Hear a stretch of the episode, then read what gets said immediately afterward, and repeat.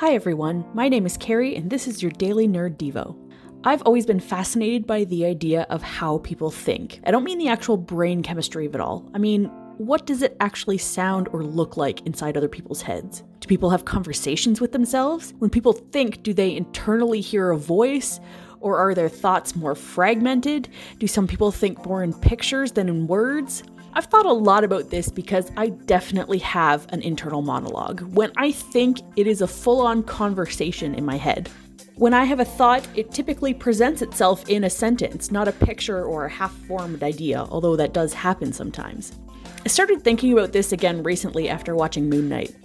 Without going too far into spoiler territory, I have a lot of empathy for Steven, who suddenly starts hearing another voice talking in his head. And I worry that if that happened to me, I might not recognize it right away as being an other, because that's kind of what it looks like inside my head. And honestly, how would you ever know that that isn't how it works for other people? You can never be inside someone else's head. Now, it obviously became clear to Steven that the voice he was hearing was not his own in that sense, and it was reflective of a mental disorder. The voice knew things that he th- thought he had no way of knowing. The voice had a completely different personality. It could even take over his body and make him do things that he couldn't possibly have known he was capable of doing, for better or for worse. Watching the experience, though, makes me think of poor Samuel in First Samuel chapter three. Samuel is a young boy who's working in the tabernacle in Shiloh for Eli the priest. The Bible tells us that in these days, messages from the Lord were very rare and visions were quite uncommon. So this poor kid is trying to sleep when he hears someone call out his name, "Samuel!" He responds, "Yes, what is it?" He goes and wakes up Eli because who else would be talking to him? Eli says, "I didn't call you, go back to bed." And I'm sure Samuel was thinking to himself, "I could have sworn I heard someone call me." Then he goes back to bed, but hears his name a second time, "Samuel." He goes back to Eli and says, "Here I am, did you call me?" Thankfully, Eli has more patience than I might have in the middle of the night. He says, "I didn't call you, my son, go back to bed."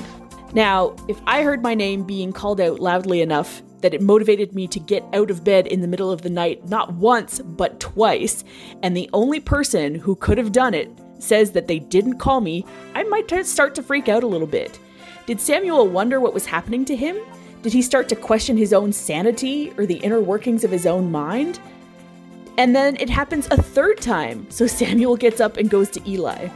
Finally, Eli figures it out. It must be God that's calling him. So Eli gives him instructions on what to say if it happens a fourth time. And sure enough, Samuel goes back to bed, and the fourth time he responds by saying, "Speak, your servant is listening." And God gives him a message for him to bring to Eli, and from then on, God gives messages to Samuel often and speaks to Israel through him. I still believe that God does talk to us, whether it is a voice that we hear externally spoken to us, or internally through our own promptings and thoughts, or through reading or remembering his word, or through visions and dreams. God's ability to communicate with us is limitless. But we have to be able to recognize when he is the one speaking. As John ten verse twenty-seven says, "God's sheep listen to his voice and follow it."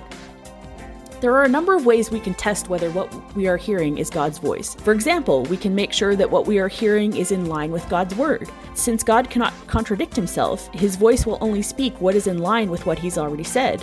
We can also make sure that what we are hearing is in line with what we know of God's character. The Bible tells us much about this. For example, it says that God is not the author of confusion, that he does not give us a spirit of fear, that he does not wish for us to be anxious about anything, and that he does not condemn us. Sometimes God confirms his voice is speaking to us through godly and wise counsel of others. And sometimes God confirms his voice through circumstances by actively blocking a path or miraculously opening a door. But the best way to know if God is the one speaking to you is to spend time with him. Learn his voice.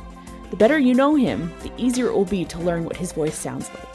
That's all the time we have for today. If you want to hear more, please hit the subscribe button and join our Facebook group, the Nerd of God Squad. I'm Carrie for your Daily Nerd Devo, and until next time, remember, don't feed the gremlins after midnight.